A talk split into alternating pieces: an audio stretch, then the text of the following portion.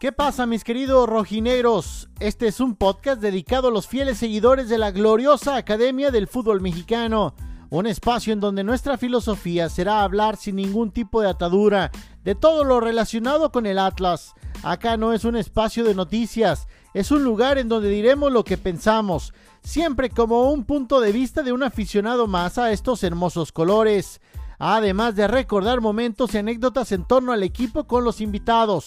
Este espacio, desde luego, está abierto para toda la familia rojinegra. Bienvenidos y arriba el Atlas, cabrones.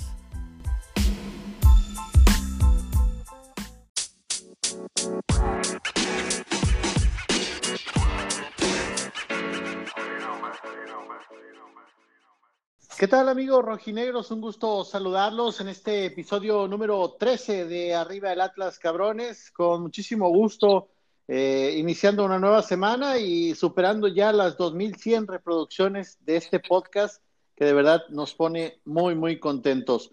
Voy a saludar a mis amigos con quien comparto este día la grabación. Juan Pablo Félix, ¿cómo andas, Juanpa? Un placer, un gusto saludarlos. Eh, pues ya a las puertas, de un abrazo, por supuesto, también, eh, compartir con ustedes este espacio el día de hoy. Y pues ya a punto de iniciar el torneo, eh, Atlas con pues expectativas que por lo que se ha reforzado el plantel parece que tendría que ser altas. hablaremos de eso, hablaremos de los casos positivos y también hablaremos del uniforme. Yo no sé ustedes, a mí no me gustó. Eh, por ahí vamos, en las mismas andamos. Dave Aceves, ¿cómo andas, amigo? Bien, mi hermano. Un saludo enorme, mi querido Beto, Juan Pablo. ¿Cómo va todo por allá? Bueno, pues vamos a empezar, si les parece, muchachos, a cortarle, porque hoy hay mucha, mucha carnita. Empezando por, por los contagios. Resulta que en nuestro equipo hay cinco positivos o resultaron cinco positivos durante esta semana la semana previa al arranque del torneo para quien nos escuche posteriormente. Y, se dice que hay tres elementos del primer equipo, entre cuerpo técnico y jugadores, que salieron positivos, según mis fuentes. Yo no estoy asegurando nada, pero por ahí viene el, tema y hoy el, individuo que dirige a nuestro equipo dijo que tuvo que modificar a su once inicial por estos contagios. Así que échenle. ¿Qué opinión tienen, muchachos? Mi querido Juan Pablo, si quieres empieza tú y yo te doy, te doy hilo. Eh, el tema de los contagios, son, se hablan de cinco, cinco eh, personas o cinco miembros del equipo en contagio que, que, le han obligado a modificar incluso la convocatoria para el equipo de los rojinegros de cara al duelo frente de, la jornada uno. Eh, sí, desde que, desde que regresaron a los trabajos, yo sé que ya pasaron muchas semanas y que tal vez no es factor, pero a mí me generó mucho ruido el tema de de repente tener que trasladarse a una pretemporada, a, las playas de la Riviera Maya, eh, no sé, o sea, me parece que el mensaje no era el indicado, donde se hablaba mucho sobre la prevención, sobre el quedarse en casa, sobre el tener esos cuidados que, que pues bueno, todos esos cuidados que se requieren.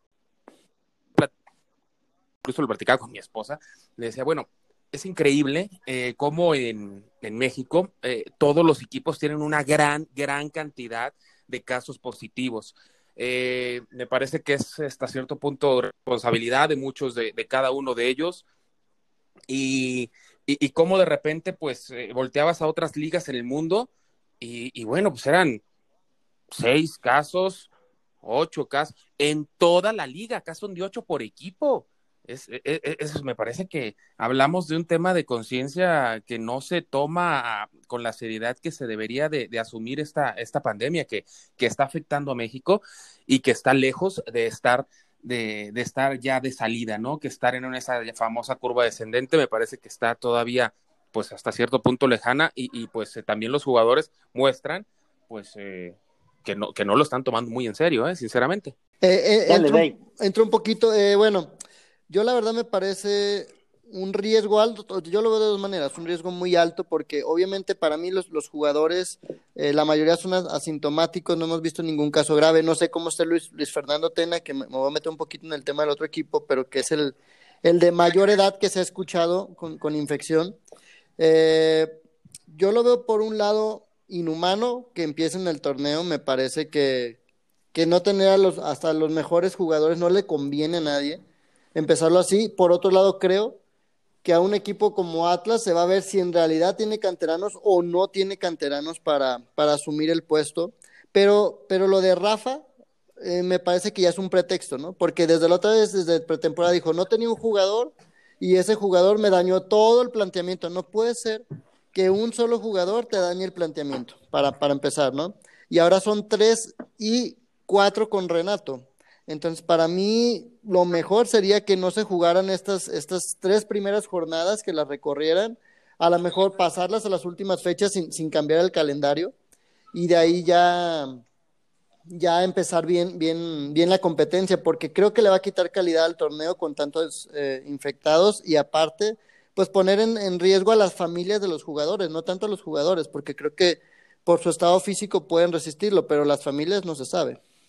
Pero, pero ¿saben qué? O sea, yo coincido, coincido con los dos en algunos puntos. Por ejemplo, con Juan Pablo coincido en el tema de la irresponsabilidad.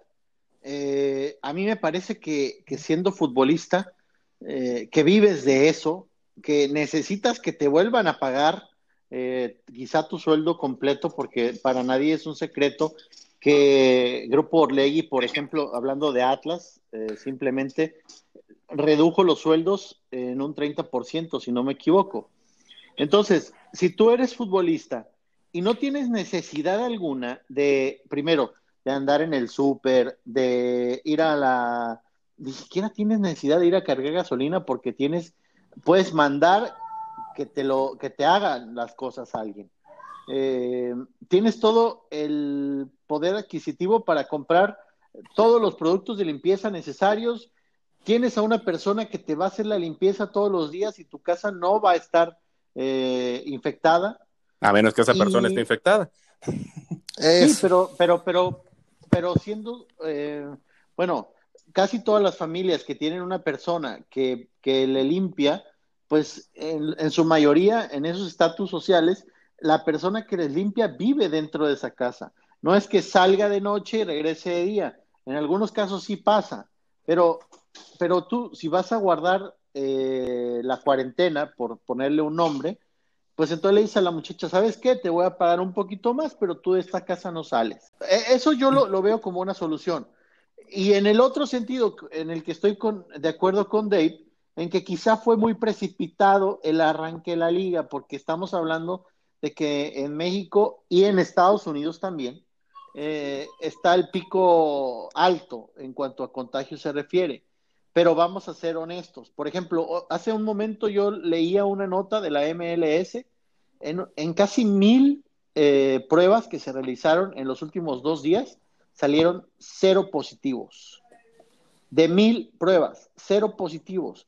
En el estado de Florida, que tanto alarma le pone el gobierno de Estados Unidos y México y los noticieros tienen, lo digo por mi madre, que, que vive todos los días angustiada porque en los noticieros dicen que Florida es la zona de desastre número uno de, del mundo y cuando dicen Florida, los, los de, la gente de los noticieros dice Miami, como si Miami fuera Florida y eso es una cosita bien chiquita hasta abajo del, del, del estado. Entonces, si pasa eso en una burbuja que hicieron en la MLS, que no hay contagios, que se acabaron después de que, después de que arribaron los equipos, es cierto que hubo dos equipos que tuvieron que ir, y bueno, de hecho no se fueron, ahí siguen encerrados, pero aislados. Entonces, si pasó eso dentro de esa burbuja, ¿por qué carajo los futbolistas mexicanos no pueden quedarse en sus casas sin salir a cenar, sin salir al cine, sin salir a, a donde sea que se pueda? No, desconozco cómo sea la, la, vida en México, eso solo Juan Pablo no lo puede decir, eh, pero, pero la neta, o sea, son, son como chingaderas que se contagian todo el mundo si si las cosas pueden estar bien. O sea, sí es una realidad desde que se relajaron las normas este, hace algunas semanas y, y es un mensaje que vino desde el gobierno federal. Eh, y que ahí nos estamos un poquito desviando, ¿no? En el tema de, de, de la pandemia, pero sí, este, eh, lo que sucedió con la MLS, pues es algo atípico porque las circunstancias de los Estados Unidos, del país, de, de, de, todo lo que es la infraestructura, les permite pues crear esa burbuja en la cual se está desarrollando el torneo MLS, en la cual pues es un torneo pequeño que tendrá un poco mes y medio de duración, a diferencia de pues ya lo que es eh, el, restablecimiento de la liga, ¿no? Del fútbol mexicano. Entonces, yo creo que tal vez sí tendría que haberse aplazado el inicio del torneo, pensar en algunas alternativas, pensar en, no sé si, porque no estaban las condiciones para poder iniciar, en todos los equipos hay casos positivos, en todos los, eh, eh, y esto quiere decir de que en todos los equipos van a verse mermados sus planteles. En los rojinegros del Atlas, pues estará mermado con tres hombres que ya bien lo mencionaba Debe. Si Rafa Puente ya se está comenzando a justificar por el tema de, que le faltará algún jugador, pues ahí hablamos sobre unas carencias eh, como director técnico, pero ojo, este apenas no ha iniciado el torneo. Yo no quiero creer que pues por, por un hombre o por un elemento, pues, pues ahora sí que no, es que me faltó fulano y ese me movió todo el esquema y por eso llevo tres perdidos. No, por eso perdí en el arranque del torneo. No, me parece que no son las justificaciones. El plantel, si bien pues no es vasto, pero sí es un plantel competitivo. Yo creo que es un plantel que tendría que poder asumir pues una, dos o las tres ausencias que se hablan de los casos positivos del primer equipo. De acuerdo, Dave. Totalmente de acuerdo, la verdad. Mira, esto inclusive se ha hecho un poquito de broma porque en los grupos, eh, por ahí me mandan, me mandan pantallazos y dicen, ay, ojalá se, se haya infectado Nervo, ojalá se haya infectado fulanito, ojalá se haya infectado fulanito para que nos Rafa corrija. Puente que se infecte. para que nos corrija eh, la plantilla, ¿no? Eh, yo la verdad creo de inicio que en, lo que se vio de pretemporada y no por los dos goles, eh, pero por ejemplo, un, chico como, como Alejandro Gómez, ojalá que no haya sido uno de los infectados, si por ahí hay algún central, le daría esta solución a, Rafa, ¿no? Yo creo que hay, hay, muchos jugadores dentro del equipo que los está metiendo más por el sueldo y para que desquiten que por la calidad que traen. Hay chavitos que de repente sí se ve que, que pueden dar más o por lo menos que inclusive le puede servir más a Orlegui para que sea un aparador. Para Alejandro Gómez, mira, de, cajón te digo, hay cuatro equipos en España que lo siguen muy de cerca. Cuatro equipos en España. Y, esto es un hecho. ¿Por qué no poner un chavo es zurdo, eh, casi mide 1,90, seleccionado? Eh, creo que este tipo de cuestiones puede ayudar. Por ahí decían que las lesiones arreglan alineaciones. Entonces, para mí, Rafa lo tiene que ver de ese lado, pero si siguen entrando en este tema de que se leyeron el libro de Bielsa y el libro de, de Menotti y que se saben todo el PayPal de toda la literatura del fútbol y no aplican las cosas dentro de la cancha, esto no va a funcionar. La verdad, yo creo que eh, para mí, de entrada, sí es un pretexto de Rafa. Ya está diciendo, bueno, vamos a perder los primeros tres, cuatro partidos porque no tenemos estos jugadores. Y, Oye, Dime. Pero si pierde los tres primeros partidos, se va, según lo que trascendió en las últimas semanas, ¿no? Porque le dijeron que si no sacaba cuatro o nueve puntos, o la otra es que esto de, la, de los contagios le haya salvado ese tema. Eso, eso por ahí iba yo, por ahí justamente iba yo, porque creo que desde, desde ahí ya está diciéndole a la directiva, oye, no tengo mis jugadores estrella, aguántame tantito, pero la verdad es que los otros equipos tampoco los van a tener. Exacto. Bueno, al grado de que Necaxa, el, partido amistoso que se va a jugar el sábado, Necaxa contra Atlas, ¿cuántos infectados? Ocho se hablan de Necaxa, ¿no? Entonces, eh, pues eh, es, es bastante, no sé. Sí, que yo, Juanpa, que yo leía ayer a alguien en Twitter que decía, cuando ayer que surge la noticia de lo de los infectados en el Atlas, eh, leía a alguien que dijo que, que por eso se había suspendido el partido contra Necaxa, o sea, hay que estar informados. El, tema, el partido suspendió por los infectados del Necaxa, ¿no? Sí, sí, sí, sí, así es. O sea, finalmente se suspende por eso, ¿no? En, cuando ya estaba, pues se cancela un día antes. Sí, porque de hecho hasta se iba a transmitir por televisión en México ese partido. Sí, sí, sí, ya teníamos todo, todo listo para esa transmisión, pero finalmente no se da. Eh, entonces, no, no me parecen argumentos eh, decir, bueno, decir Rafa Puente a la directiva de Orley, oye, tengo estas tres bajas para que lo tengas a consideración como hasta cierto punto un margen para que lo para que pues si no tengo el, arranque que esperas de mí pues me des chance ah, no sé creo que ya los argumentos tendrán que terminar eh, de esos no este necesita resultados, necesita resultados inmediatos, porque sí se le aguantó todo el torneo anterior. Eh, es cierto, pues se termina ganando el último partido contra el Toluca, pero, pero... Sí, pero, pero si somos fríos en los números como debe de ser, de 10 partidos dirigidos tiene 8 derrotas. Sí, eso es preocupante, por lo cual, por lo cual la directiva pues tiene que tenerlo eh, eh, pues muy en cuenta que también lo comentábamos cuando eh, estaba aquí el, chiquis, este Juan Manuel Figueroa también, decíamos, pues si, si ya lo, si ya le lo, lo dejaste en el cargo después de aguantarlo en esa racha tan negativa, ¿a poco nada más le vas a dar tres? Sí, sí, porque, porque ahora ya no te puedes permitir el, el no calificar, o sea, Estamos hablando de 12 equipos que van a calificar. Si no calificas eh, eh, eh, en esos sitios. Claro, califican cuatro y los demás se van a esa reclasificación, ¿no? No, pero, pero a ver, juegas un partido extra, es calificar. Sí.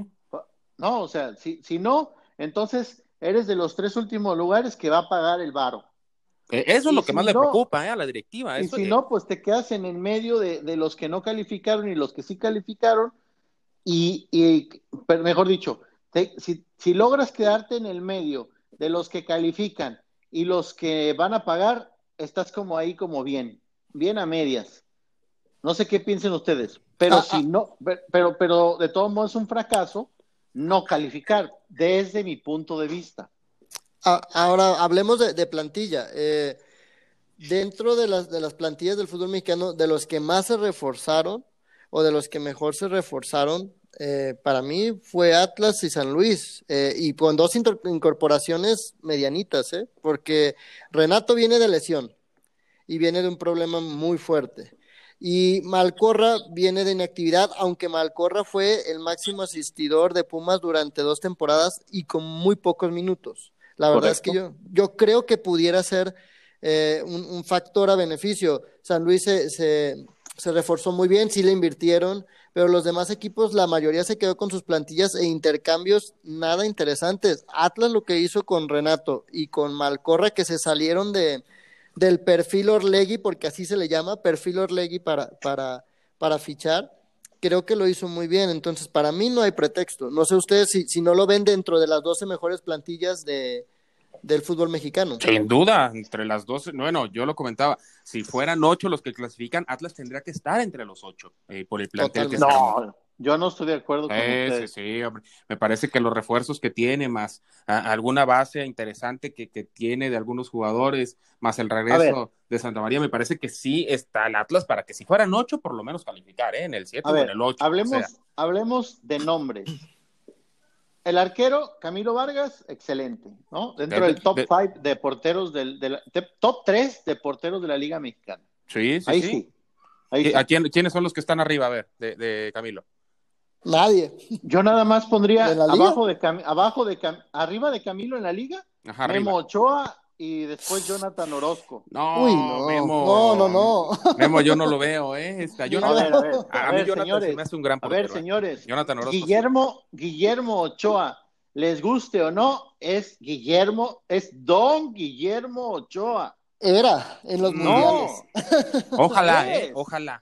me gustaría, me gustaría ver a Don Guillermo Ochoa, eh, Beto, pero, pero este no. Eh, a lo mejor tiene, a ver, nadie ha dicho que es, que, que es un, este, un sobrevalorado. Yo no digo que sea el mejor portero de México, pero digo que, que Camilo y Memo Ochoa hablamos de, de, que son dos de tres de los buenos. Y para mí, Jonathan Orozco es el tercero. Yo no pongo quién es mejor que otro, pero sí creo que, que Memo, Memo es uno de los, de los top tres por su nombre. Bueno, a ver, Camilo sí, sería el mejor, Camilo sí sería el mejor portero extranjero de la liga. Para mí sí. Por supuesto. Sí, Sin duda. Quien, quien, me diga que es el patón, este, estamos todos locos, este, eh, no, para mí, Patón Guzmán está abajo, abajo de, ellos. para mí Patón está abajo de Viconis, está abajo de, de, otros. a ver, el, tema Tigres, eh, me da asco hablar de Tigres, de verdad. pero... no, el equipo de la década, hombre.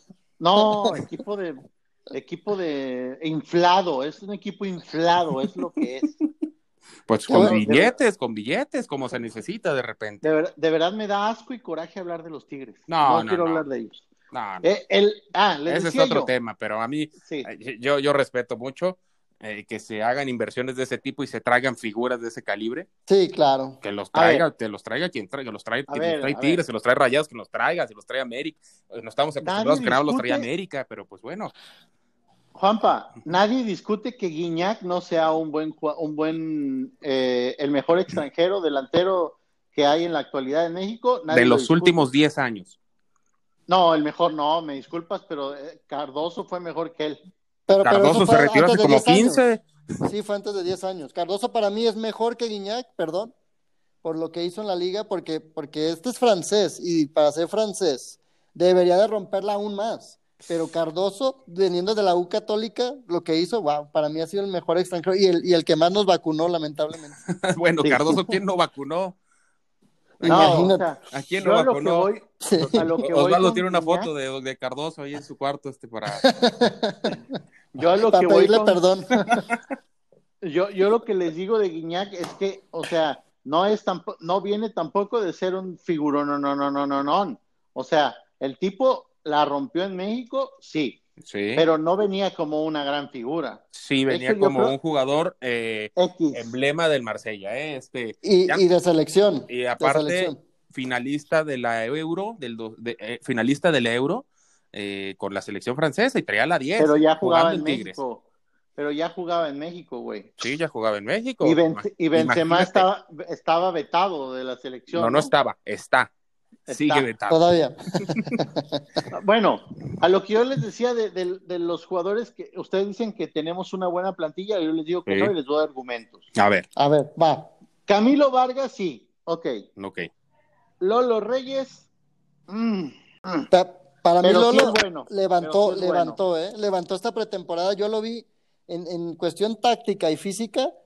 Ya, ya estaba mucho mejor que la temporada pasada. De acuerdo, la temporada pasada capaz que porque regresaba de la lesión, todavía tenía miedo, no sé. Pero, y después, eh, eh, eh, mi, mi, muchacho Lucho Acosta, ¿no? Y, mm. ya, y también, ah, ah. entonces, y luego refuerzas con Nacho Malcorra, que, que me gusta, pero si bien es cierto lo que hemos dicho, no venía jugando, pero sí líder asistidor, perfecto. Y después traes a Renato Ibarra, bombazo, bombazo espectacular. De los mejores en su posición. Sí, por eso digo, bombazo espectacular. Dices, cinco futbolistas que son cracks. Ya está. Ok. No more. No, pero, pero mira, para, mí vamos, vamos haciendo algo que la mayoría odia, los números. Eh, Angulo, una de las temporadas, un par de temporadas en Santos, fue el mejor en manos a manos. Abella amigo, fue capitán. Pero, pero, Angulo viene de una lesión, recuérdalo. Sí, sí, sí, pero, a lo que voy es, para mí lo más importante va a ser el DT y te voy a decir por qué.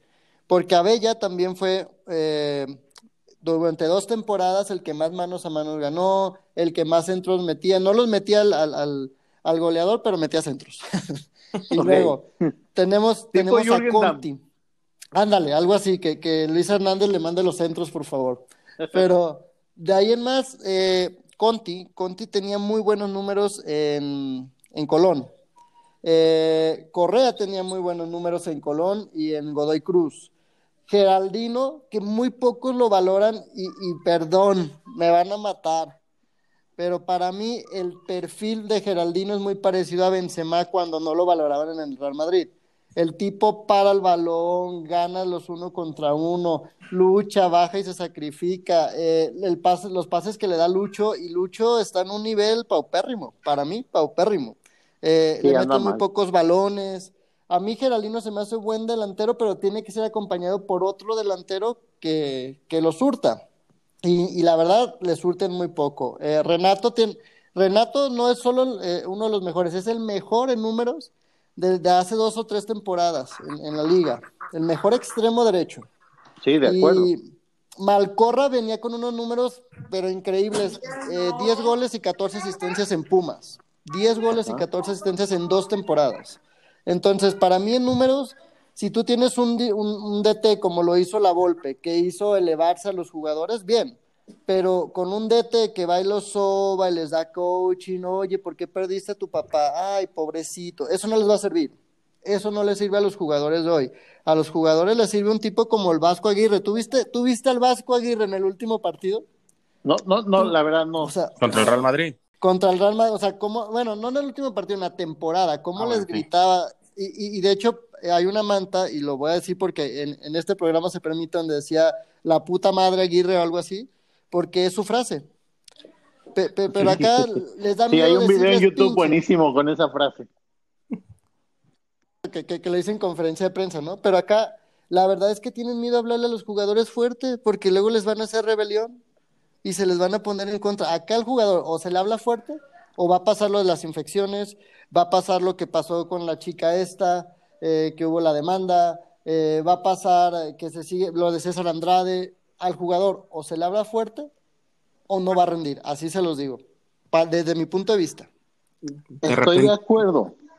De repente un técnico con o sea, de repente el tema de técnico, sí, claro, influye mucho. O sea, y un, y un Ricardo Lavolpe, este, pues es de los que por su perfil, por su carácter, personalidad y por supuesto por sus grandes condiciones tácticas, pues es eh, ahora sí que es eh, uno de esos técnicos pues, pues que, que, dejó su huella tanto con los rojinegros del Atlas, pero sí, eh, de repente eso, esa personalidad, carácter en, algún, en, un buen, en un técnico, pues se necesita inyectar para los jugadores para que den ese extra, porque bueno, hablabas, citabas el caso de, de Javier Aguirre con el Leganés, bueno, consigue este en lo que fue sus 16 partidos, si no mal recuerdo, pues agarró un equipo desahuciado y se quedó a un punto eh, de salvación, a un punto de, de, a un gol. salvarse, ¿eh? exactamente. A, un gol. Entonces, este, finalmente, pues eh, sí, el, el, técnico influye mucho. Ojalá Rafa tenga, este, este torneo será el del, el de, pues, no sé si, si lo logra, pues será el del despegue de Rafa, y si no, pues sería ya complicado para él, ¿eh? Para más adelante. Ojalá, ojalá, que, no, despegue, ojalá ¿no? Ojalá que, tenga buenos resultados, porque sería bueno para Ojalá que se hunda y que se vaya del fútbol mexicano, es un cáncer ese tipo. Pero ahí también le, ahí también entonces el Atlas es el que el que le iría muy mal en el torneo, ¿no? Entonces este No, porque espero que solamente sean tres partidos, como nos prometieron por ahí. Eh, eso es como aficionados lo que esperamos, pero mira, bueno, voy, a comentar algo. Eh, yo estuve hablando con, con, alguien del cuerpo técnico eh, la semana pasada. Eh, porque yo les decía, la verdad, no importa que metas seis goles y te meten cinco, aquí sí importa. Aquí sí importa porque estamos jugando el descenso, porque los números están muy mal. Aquí no tienes que jugar así. Para mí esta temporada se tiene que jugar como los jugaba Tomás Boy. Tomás Boy era con, con el cuchillo en la boca, eh, con dejar la portería en cero y ojalá metiéramos un golecito. Claro. Así es como se tiene que jugar esta temporada, porque aparte de calificar la liguilla, está en peligro de descender Atlas y si, no se dan cuenta los directivos y los técnicos que por querer dar un espectáculo eh, se, van a, se van a ir al descenso, pues terrible. Pero la verdad es que ellos están metidos en su idea de que van a atacar, atacar, atacar. Y, a mí eso me da miedo. Me da mucho miedo como aficionado. Es que el fútbol no es para atacar, atacar, atacar. El fútbol es para la gente inteligente, Dave. O sea, totalmente. un técnico y su cuerpo técnico además, es que, es que el problema empieza allí. Y lo voy a decir otra vez. El cuerpo técnico de Rafa Puente Jr. son una bola de arrastrados limpiabotas. O sea, por, no decirles, por no decirles más feo, porque lo puedo decir, pero, pero son una bola de arrastrados limpiabotas que se ríen de sus chistes. O sea, son sus patiños de Rafa Puente. Con todo el respeto que me merecen todos, ¿verdad? Pero eso es, ese es el problema de Pampa.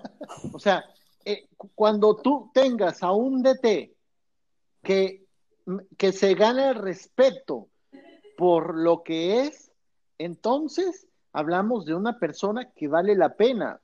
Cuando tú te ganas el respeto, entrecomillado, porque me diste trabajo, el trabajo que soñé por tantos años, me sacaste de la tele para llevarme a un cuerpo técnico. Ah, ya estás, este, personal lo tuyo. Espérate. Luego me, y luego me sacaste de no sé dónde para convertirme en auxiliar. y, yo soy tu, tu, tu, yo te escucho todo lo que tú digas, Rafita. No, no, eres el más grande técnico, eres mejor que Zidane, eres mejor que Klopp, eres mejor que Mourinho, que Pep. No, tú eres el mejor de México. Nada más que no te valoran. Cuando pasa eso, entonces estamos jodidos, con todo el respeto que me merecen.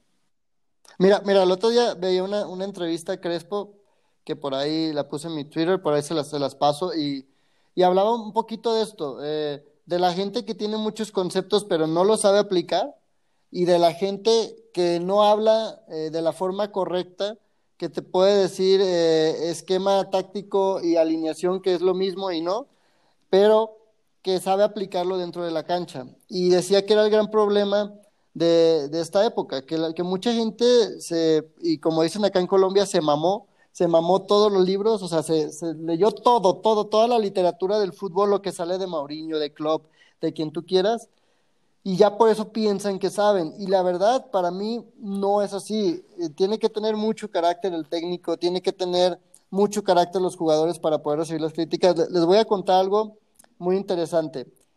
Marcelo Bielsa había sacado a Miguel Cepeda del equipo de Atlas eh, por la fiesta. Eh, pues, pues, ustedes conocían a, Cepeda, eh, ustedes dos les tocó esa época. Ricardo Lavolpe también lo había sacado y un compañero de él llegó y le dijo, ¿sabes qué? Este, este tipo trae, da la oportunidad, pero, pero tienes que estar pegadito a él.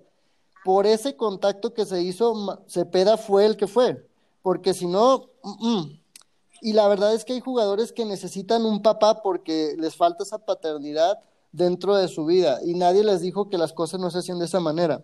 Y eso es muy importante en un equipo y creo que eso es lo que le falta. O sea, no ocupan un amigo y, y, cuando el técnico se puede poner a jugar una cascarita, irse de peda con los jugadores, eso no les va a servir porque estos jugadores... Es más, Tomás Boy, que, que, que yo fui uno de los que más le tiró al final, eh, Tomás Boy hizo un desmadre en el Atlas eh, en, cuestión de toda la infraestructura y estructura que tenía.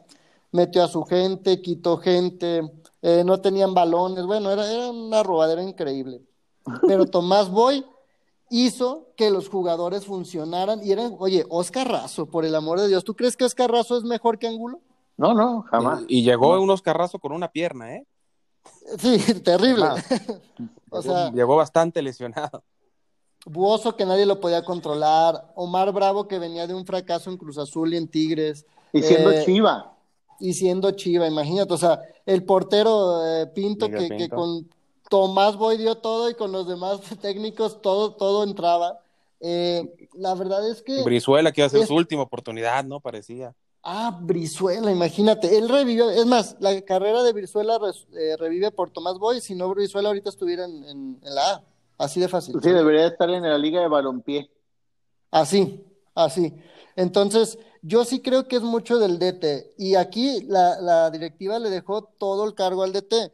Para mí sí no funciona. En las primeras jornadas sí debería de salir, pero Orlegui también piensa mucho en el tema financiero. Y en el tema financiero no les va a dar, así se los digo. No pero, les va a dar. ¿Tú crees que gana mucho ese güey? Sí, ¿Sí? Sí, sí, sí. No jodas. Sí, sí, te lo puedo, o sea, no, no te gana como un Tomás Boy, pero no te gana como un Hoyos o no te gana como un Cufré. Este gana mucho más. ¿Más que Cufré? Uf, más que Cufré. Más que Cufré. Así te lo digo. Ahora sí me terminaste de asombrar. Hermano, trae tablas, trae tablas, según cómo se venda la muchacha, le pagas la cena. No, sí, ese güey, ese güey, esa es su mayor virtud, que se sabe vender como un, como un dios. Totalmente. y, y, la prensa amiga que lo ayuda, además. Pues yo no sé si, si sea prensa amiga eh, o la verdad prensa cegada porque queremos tener gente mexicana y joven dentro de los equipos, eh, como surge él por lo de su papá, por la historia, pues es un tipo que te dan ganas de ayudarle. Pero la verdad es que se le tiene que exigir. O sea, te vas a quedar más dinero que cualquier otro DT. Es más, que un Pablito Lavallén. Un Pablo Lavallén te apuesto, te apuesto que ahorita con esta pandemia te acepta el 20% del sueldo que tiene Rafa, Rafa Puente. Oh, Así te lo digo. Qué fuerte. Sí, de acuerdo. Y, pues, pero, sinceramente, antes de que llegara Rafa, este, yo no tengo ese odio que tienes tú, Beto, este, hacia Rafa y hacia su cuerpo técnico. Este, yo sí, o sea, le deseo la suerte, este, pero yo no. Para, para mí el candidato, yo, yo, les decía, oigan, vayan por, por Coca. Que pero estaba... Coca cobra, cobra bastante, güey. Ah, pero... Co Co Coca tiene un problema, su representante. Mm. Es, es Bragarnik y ya lo tuvieron en Santos y ya les costó bastante Bragarnik porque Bragarnik es el de Club de Cuervos que te llega con el DT y con cuatro jugadores, y no, eh, te hacen revolución. Ese es el problema de Coca. Ah, ese es un, y es un gran problema, ¿no? Y si se dio cuenta la directiva, pues sí, me parece que, que ahí está pero, la justificación. Pero si, habla, si hablamos de, de ex rojinegros que, que pudieran dirigir, ahí está el Toto Berizo, ahí está Jorge Almirón, que son gente que tienen ya sus tablas en el, en el tema como técnico y su cartel. Eh, la Ballén mismo, o sea, ¿quién más puede ser? Mm, Pues Daniel eh, Guzmán. Lunari, Lunari fue técnico acá, fue técnico en, en, Chile. Está la Pájara Domici, ha tenido años, años en las básicas en Argentina. Almirón, lamentablemente, también es de Bragarnik. Eh, la, Lavallén, para mí, no lo quieren a Lavallén porque es un tipo cristiano, porque siempre les habla de Dios y eso no les gusta a los directivos. Pero, pero ve los resultados es que, que, ha tenido Lavallén. Sacó, O sea, de, ah. sacó de la basura al, al equipo verde este, ¿cómo se llama? El, de- el argentino que es... Perdón. El verde con No, blanco fue- que jugaba. Fue, fue, fue a Belgrano. A Belgrano lo sacó del descenso y lo metió a Copa Libertadores. Ah, ese. Pero hay Es- otro, en- uno verde que también dirigió. Estuvo en Colón, estuvo en Belgrano. Es más, ahorita, ahorita te digo quién. Pero sigue, sigue hablando y te Con digo. Colón le fue bien, o sea, súper bien. Lo, lo puso en Libertadores, eh, digo, en Sudamericana, jugando la final, si no me equivoco. Eh, el, tipo, Eh, el tipo ha resultado, o sea, no, no es que sea un técnico que, que ahí ha vagado por el mundo del fútbol, no. El tipo ha comprobado con su trabajo que tiene la capacidad y la calidad para dirigir al Atlas. Además, ama al Atlas. Yo sí Toda la familia. O sea, yo- Toda sí. la familia. Sí, porque también su hijo eh, quiere mucho al equipo. Y Sí. es mexicano, además, él, ¿no? Y sabes, Sí, él es y sabes que además de lo que hubiera significado la llegada de Lavallén, pues la afición se te entrega.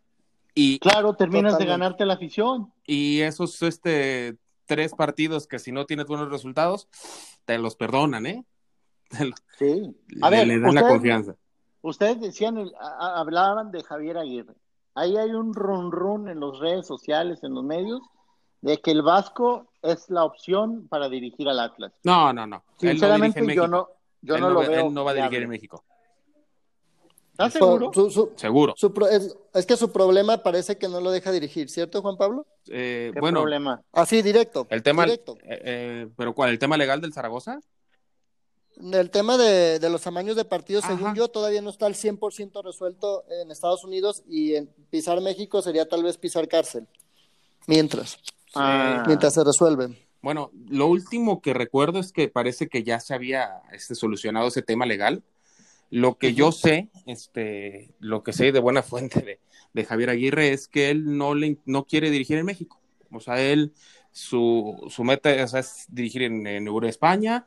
Eh, no le interesa ningún proyecto deportivo porque sí se lo han ofrecido en México. Este, antes también de, la situación, toda esta que sucedió con el Zaragoza. Por favor, eh, yo creo que es, más dirigir a, ¿qué te gusta? Al Pachuca, es más dirigir al Pachuca que a Leganés, con todo respeto, Leganés es un equipo bastante limitado. Este, entonces es, es por un proyecto de, de vida de Javier más que, mm, que, que no le interesa este dirigir en México, por lo cual yo sí te lo pongo, este, no, al Atlas mm, ni cerca. No, no llega. No, Ni no, en pedo. Ni, ni a, ni a ningún equipo en México, eso sí. Bueno, en eso se al América, Eh, Es que también ¿Y llegó a América, plantear seguro? el América, ¿eh? Y tampoco le, le interesó mucho el proyecto en su momento. Y entonces, Ah, entonces, ¿a dónde le vamos a apostar si Rafita Puente no funciona? yo, yo la verdad creo, creo, y, y te lo digo así, eh, ah, no, no quiero decir que a ciencia cierta, pero que Cardoso por ahí está en pláticas desde hace un tiempo con Orlegui, porque te digo que se supone que eh, Iraragoiri dura un año hablando, o mínimo medio año, con los próximos técnicos que pueda tener. Él siempre tiene contacto. con Lavallén, que yo sepa, no ha tenido contacto. Y ojo, a Lavallén lo postularon para ser técnico de la selección argentina, que no es poca cosa. Sí, de acuerdo, también. Eso, eso es cierto. Eso, eso, Entonces, junto con el pelado Almeida, ¿no? En ese tiempo. exactamente, fue el pelado Almeida y este Scaloni, que es Sí, el que está ahorita. Pero en, pues en el caso este de, de Eduardo Berizo que mencionabas hace un instante, Beto, pues ya un En Paraguay. Que ya tiene, que, que también ya dio resultados incluso en España, ¿no? Claro, lo hizo muy bien en el Sevilla, la verdad. Entonces, este, yo creo que es un técnico que también de esos que, que le darías gusto a la afición. Bueno, hasta se retiró el número, ¿te acuerdas? Sí. Y, y no duró poquito ya. para retirar el número. Sí, sí, sí, para mi gusto duró muy poquito y le retiraron el número. Ya después lo tuvo el Harold Flores, este, a quien le mandamos un fuerte abrazo, que está trabajando ahí en la institución, pero pues este, ¿cuánto duró retirado? Unos, sí duró como unos 10 años, ¿no? Un poquito, me- un poquito menos. No, como por, unos cinco años, yo Sí, creo. o sí, menos. sí, sí, pero sí, Oigan, este, Es bueno hablar también. Vamos a dejar un poquito de lado al pobre diablo ese, ya le dimos mucha fama. a Berizzo, Este, no, no, no. no, terrible actitud, Beto. No, Berizzo, Respeta. mira, Berizzo es grande. No, no, no. Hay que hablar de la camiseta, muchachos. Wow. Eso Ah, es no. un tema bueno y hay dos cosas de las cuales quiero eh, escu- escuchar su opinión. Primero, el diseño, la expectativa que se había generado con la llegada de Charlie, que eh, ahí nosotros hicimos ruido, de verdad me, me estaban cayendo bien los de Charlie, hicimos ruido en redes sociales para que les juntamos más de tres mil likes. Y nos- Ah, ya te nos- mandaron tu playera. No, ni madres, no me mandaron nada. Pinches Mm, putos. Para mí que ya Este- tienes tu playera. No, No, y ¿sabes qué? Y no la voy a comprar aquí en Estados Unidos porque la, la venden en 80 dólares más envío. Ush. Entonces, estamos No, hablando no. que casi dos, dos mil dólares, dos mil pesos, ¿verdad? Mexicanos. Sí. Cuando en México cuesta 1100. 1300. Ah, pero yo conozco una banda ahí que los venden más baratas. No, ahí te va. Entonces, ah, ahí te va. Cuando yo la vi por primera vez y que me dijeron, esta es la nueva uniforme del Atlas, dije, ah, es- estos de Obregón ya la hicieron pirata. Ya, Sí, sí, ya después me dijeron que no, si es la real, dije, ah, caray, este. No, sí, pues, parece no. pirata. La verdad No es me que gustó mucho. pésimo el diseño. Y también quiero saber su opinión acerca de la salida de la camiseta de Grupo Modelo, o bueno, Corona, que ni ya no aparece ni Corona, ni Estrella, ni Bud Light, o sea, ninguna cerveza que sea de ese grupo.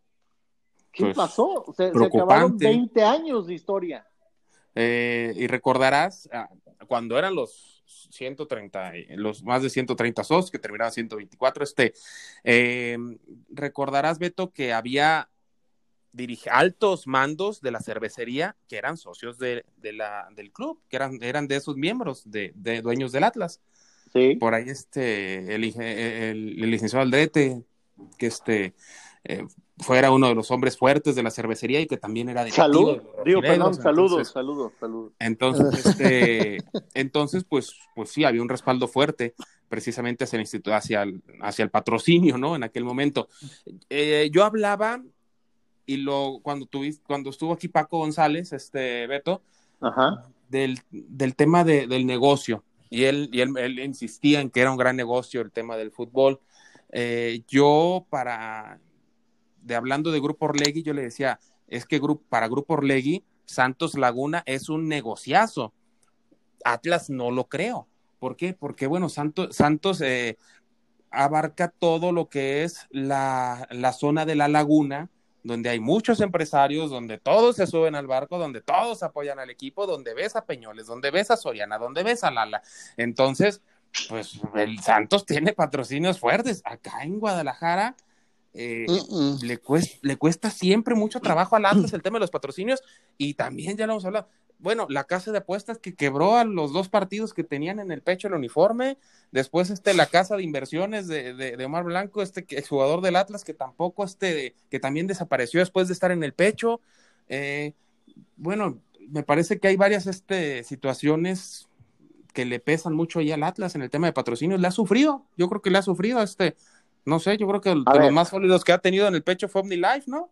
Pero Ah, no. entonces perdieron, sí, OmniLife en su momento fue sólido, claro que sí, pero eh, porque el dueño de OmniLife, don Jorge Vergara, que en paz descanse, eh, él era, era aficionado a del Atlas.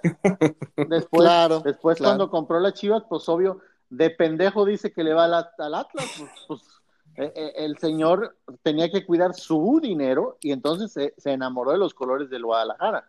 Respetable y totalmente, eh, eh, ¿cómo se dice? Eh, justificado su afición por las Chivas. Era Pero, un empresario, ejemplo, era un Claro, empresario. Así debe ser. Pero hoy, Claro. hoy se te fue Corona. El pecho se lo das a Banco Azteca, que era de los todavía dueños del Atlas, del 10% del Atlas. Porque a mí nadie me va a quitar esa idea de la cabeza.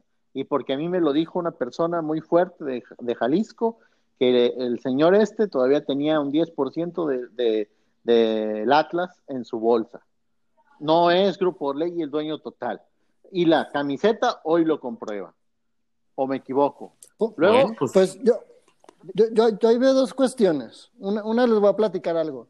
Jorge Vergara llegó al club a querer comprar el Atlas y se rieron en su cara. Ahí está la venganza de Vergara, sí. literal. Y la otra es que es jalisciense. Es un tipo que conoce el medio tapatío. El medio tapatío, y yo lo- acá lo platico en, en Sudamérica, el medio tapatío es muy diferente a todo el medio en, en México. Tú primero llegan unos, unos grupos del DF, bueno, llega el, el grupo de, de- de Salinas, que son del DF a querer pichicatear con el Atlas, o sea, primero llegas como supermillonario y luego pichicateas con, con, con Atlas, ¿no? Ujú. Y luego llega Alejandro Iraragoiri a querer que la afición y que los, los empresarios jaliscienses se metan como los norteños diciéndoles, y perdón por lo que voy a decir, pero les dice, no sean culos, inviertan. Es que en Jalisco no es así. En Jalisco tú llegas y les sobas la espaldita, les dices que están bonitos, que su familia tequila. está bonita. Exactamente. Eh, y, y la verdad es que mientras no haya gente de Jalisco que tenga el equipo, no, ni siquiera de Guadalajara, de Jalisco. No, perdón, ni siquiera de Jalisco, de Guadalajara, porque los tapatíos somos muy diferentes a, a- a los de alrededor. Claro. Y tú te vas con los de Tepa, los de Tepa le invierten como los de Monterrey. A mí me encanta la gente de Tepa y de Arandas. Eh, pero Guadalajara es muy especialito, muy, muy especialito para invertir. Y mientras no haya un tapatío que tenga el Atlas, yo desde ahorita les digo, no va a haber buenos resultados financieros, aunque con Grupo Salinas hubo unos resultados increíbles, aunque lloraron. La verdad es que Salinas le sacó jugo al Atlas como ustedes no tienen una idea. Y eh, no va a haber buenos patrocinadores, o sea, ve- vean, toda la demás liga tiene a Grupo Caliente, a, a- a impresionistas, a inversionistas fuertes. Nosotros tenemos a Urrea, que todavía es de, de- de aquel, pues la gente de Urrea tú sabes que fue gente del club. Sí, Una parte Atlista, es claro. muy chiva, es muy chiva, la mitad de la familia y muy atlista la otra mitad. La mitad atlista es la que está con, con los patrocinios. Pero de ahí en más, ¿quién? O Oye, sea, porque perdimos hasta, de- hasta Chemita Martín del Campo lo perdimos. Porque él estaba, él estaba patrocinando al Atlas. En las calcetas aparecía su, su, su marca. Pero ahora, obviamente, Pero, pues, capaz que es justificable porque ya le va a meter más varo a su equipo porque ya están en la Liga B. claro. O sea, y, y la verdad le mandamos una felicitación a Lick Flores Cosío y a él porque lograron algo que, que quizá pocos creían con ese equipo. Pero bueno, también perdimos a él como inversionista del Atlas. Corona se no, y- pierde. y- a, a como vamos, ellos van a llegar primero a agradar a, la- a su público que este Atlas. Perdón que lo diga, pero Pero porque lo Me mencionas también muy bien, este eh, eh, Tepa y toda la región de los Altos eh, es eh, muy aficionada al fútbol y, y muy metidos, ¿eh? este, muy futboleros, este, y aparte muy noble, muy, muy, este, pues apuestan por, por el proyecto, entonces por eso pues estoy convencido de que ese proyecto de Tepa va a ser eh, ambicioso y exitoso, este, más allá de que está en la Liga de Expansión, que no pensarán en un ascenso, eh, pero pues, pues ahí van, y, y les mandamos, pues Pero quedamos, eh, quedamos Beto de hablarlo con Víctor, ¿eh? Para hablar Sí, del sí. tema de Tepa. Pero quién sabe, Juanpa, porque eh, si, se, si la liga crece como se tiene planeado, de 18 a 20 equipos o más, capaz que si los resultados les salen a ellos en Tepa, eh, capaz que vemos a otros rojinegros de, de corazón en otro equipo de la Pero- primera división de México. En el caso de Tepa, me parece que más allá de, resultados, es tema, es mucho tema de, infraestructura, de logística. O sea, me parece, pues a Tepa eh, tiene eh, un pues estadio llegas, Llegas al aeropuerto y en chinga estás en Tepa. Pero es un estadio pequeño, este, no sé, no sé, ojalá, yo creo que hay otras plazas que, que, tendrían que estar un poquito, que estarían adelante, pero muy, muy respetable todo el proyecto de Tepa, ¿eh? este me parece que es muy ambicioso y que le va a ir muy bien, estoy mm. convencido de eso.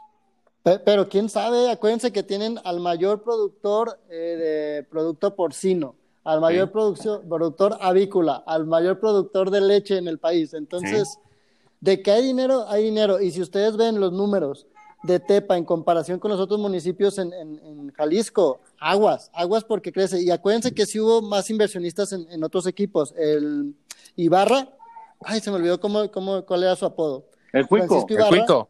El Cuico, el Cuico Ibarra estuvo eh, por ahí en Veracruz, estuvo en, Cholos, estuvo al principio de Cholos. Sí.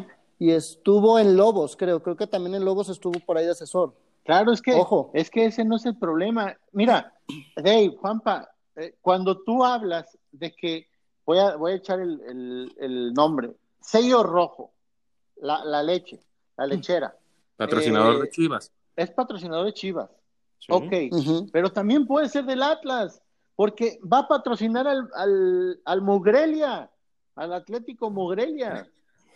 O sea, entonces no me digas que no puedes ir a lograr una alianza con sello rojo. No me digas que no puedes ir a buscar a las empresas tapatías. O sea, desde ahí estás mal. Es que no saben abordarlas, eh, Beto, es lo que te digo. O sea, o si no saben tratar a, la, Dave. Exacto. es, que, es que si tú llegas, si Alejandro Aragoiri llega con sus humos altísimos norteños a querer con los de Tepa, verle los guaraches, se equivoca. Claro. Se equivoca, está loco. Sí, de acuerdo. No, no, no. O sea, las cosas no están bien y me parece que no van caminando adecuadamente y eso me asusta porque me, porque me pone a pensar que en un futuro, en cualquier rato, quizá muy pronto lo veamos, el Atlas otra vez está en venta. Ojalá, ojalá. Y ahora sí se anime Rafa con Alejandro Fernández y... No, no, lo duden, ¿eh? Y el tequilero, este Jorge Romo, ¿no? Si no mal recuerdo. Pues ya no es de él. bueno, no, ya no. Pepe, Pepe Romo, José Romo. Pero, pero, él, él, ya vendió la empresa, ¿no? Sí, eso sí, la vendió, pero... No, pero tiene, tiene, tiene, tiene hermano para aventar. Exactamente. Eso sí. O sea, la vendió, pero no creo que la haya regalado, ¿eh? Yo no digo que no tenga varo, claro que lo tienen. Los tres juntos pueden tener al mejor equipo de México, porque tienen el varo suficiente. Pero yo no creo realmente que ya a Rafa le interese comprar al Atlas, ni tampoco, porque ya lo vivió de cerca. De hecho, ya lo, ya lo, ya lo dijo en una entrevista que el fútbol mexicano no le interesa ahorita por el momento. Imagínate, para que tú mismo te hayas decepcionado del equipo que, que, que te vio nacer como futbolista, el que viniste y te retiraste, al que la gente te ve como el máximo ídolo del equipo, para que ya no tengas ese amor por él, ah, está cabrón, de verdad. Oigan, nosotros estamos pensando en un Berizo y en un Lavallén, pero a mí se me hace que va a regresar Gerardo Espinosa de técnico. No sería malo, pero tampoco bueno. Pues eh, yo, yo insisto, un, pero el jugador. él, está dirigiendo ahorita, si no me equivoco. Estaba en, Tampico. Es que estaba en Tampico, ese es el problema, que de Tampico al Atlas lo jalas ah, ya, nada. Sí. y aparte, y aparte sí, El, el, el, complejo ese de las palomas donde entrena el Atlas es, de su suegro. Exacto. Entonces la relación está inquebrantable. Sí, imagínate. Entonces, yo no auguro, eh, la verdad, algo muy bueno. Eh, ojalá nos calle la boca y toda esa literatura que, que tienen en su cabecita la sepan eh, aplicar, pero yo, la verdad, no auguro algo bueno. Y regresando un poquito a lo del uniforme, rompieron la tradición, es rojinegro por delante y negrirrojo por atrás. Correcto, invertido. Claro. Terrible, ni siquiera saben la historia, no puedo creerlo. Ni siquiera las mangas respetaron, Dave. Exacto, no, no están invertidas. O sea, para, para, para que Charlie haya durado, y ojo, Charlie duró desde Grupo Azteca pujando por tener al Atlas. Charlie, ni siquiera Grupo Azteca.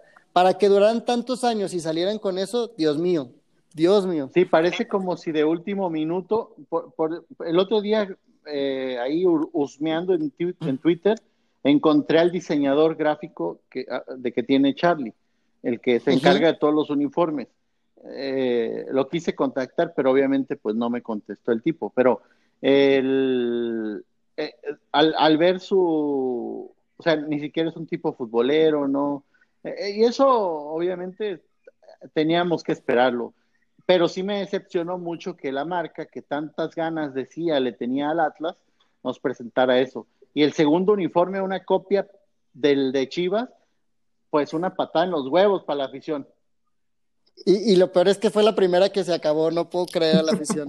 fue la primera que se acabó, impresionante. Porque está bonita, pero es una chingadera que sea copia del de las Chivas. Es, el segundo uniforme está lindo, pero es una copia de Chivas. Sí, para, para mí también, digo, yo sé que, que, Puma, por ejemplo, Adidas lleva más en investigación, que no fue wow. Para mí las mejores fueron Puma, cuando, cuando cambia de, de, manos Atlas. Pero la verdad sí me parece muy bajo que ni siquiera investiguen. O sea, antes no la pusieron rojiblanca. o, ne oye, o negrirroja como, sí. como el, el señor Salinas Pliego, que cuando, ah, sí, cuando llegó. y, y cuando este, su amigo, este, el, el, la, la, imitación del Chiquis, publicó cuando llegaron al Atlas negrirrojos, muy feliz de ser negrirrojo. Y yo, yo le escribí, no seas pendejo, güey, es roji, rojinegro. no, terrible, terrible, la verdad, pero bueno, esperemos, esperemos que por lo menos en esta pandemia, y lo único bueno que le veo a Atlas es que sus jugadores nobles quieran dar el estirón, porque si no entienden que con esta pandemia, que con esto que estamos viviendo en el fútbol mundial, ojo, en México ya no se va a pagar en dólares, se va a pagar en pesos. Oh. O sea, es otra cosa que a ellos les va a afectar y que no están pensando. Eso es número uno. Dos, las transacciones están muchísimo más baratas de un sudamericano y no hay límite eh, bajo de extranjeros y pueden volver a subir el límite porque eh, este tiempo se los va a permitir. Entonces, si los muchachos no se aplican, chao. Y ojo también para la selección mexicana, porque entonces los muchachos no van a reventar y los jugadores que vienen no van a dar el estirón. Claro, claro. Bueno, muchachos, pronóstico para este fin de semana no es alentador, pero quiero escuchar el marcador, por favor. Ay, marcador. Sí, sí, sí, marcador. Ay, caray. ¿Contra, que, ¿Contra, quién vamos? Ya, ya, ni sé. Es que Tijuana Cholo. es una plaza que le cuesta mucho trabajo. Bueno, que. que, que... Uy, y aparte se, y se armaron bien. Sí. sí. Se armaron bien. Yo creo que va a ganar. Eh, yo creo que va a ganar Cholos 2-0. Ok. Hey. Yo voy a ser optimista y voy a decir que 0-0 porque vienen de pretemporada, pero mmm, siento que no lo quiero ver. es que yo lo siento que sí, sí se armó, ¿eh? Bueno, yo ah, creo que. Claro, sí, desar... sí. dejó desnudos a los pobres gallos, los desplumó. Yo creo que va a ser un empate a dos goles. Ay, caray. Ande. Pues, optimista, ojalá. optimista. Acuérdate que no está, eh, acuérdate que no está Renaco, digo Renato, eh, no está, no, no, hay cinco titulares que, porque va a decir que son cinco en vez de tres. Entonces, abusado con tus pronósticos. Dos, dos, me mantengo. Dos, dos. Bueno, Eso. Pues ahí bueno, hablamos después. Muchachos, muchas gracias. Un abrazo a los dos. Vale, un abrazo, que estén muy bien. Mucho gusto, Juan Pablo. Igualmente, David, Fuerte abrazo. abrazo. Bueno, que estén muy no bien, se les olvide que arriba el Atlas, cabrón. We'll be right back.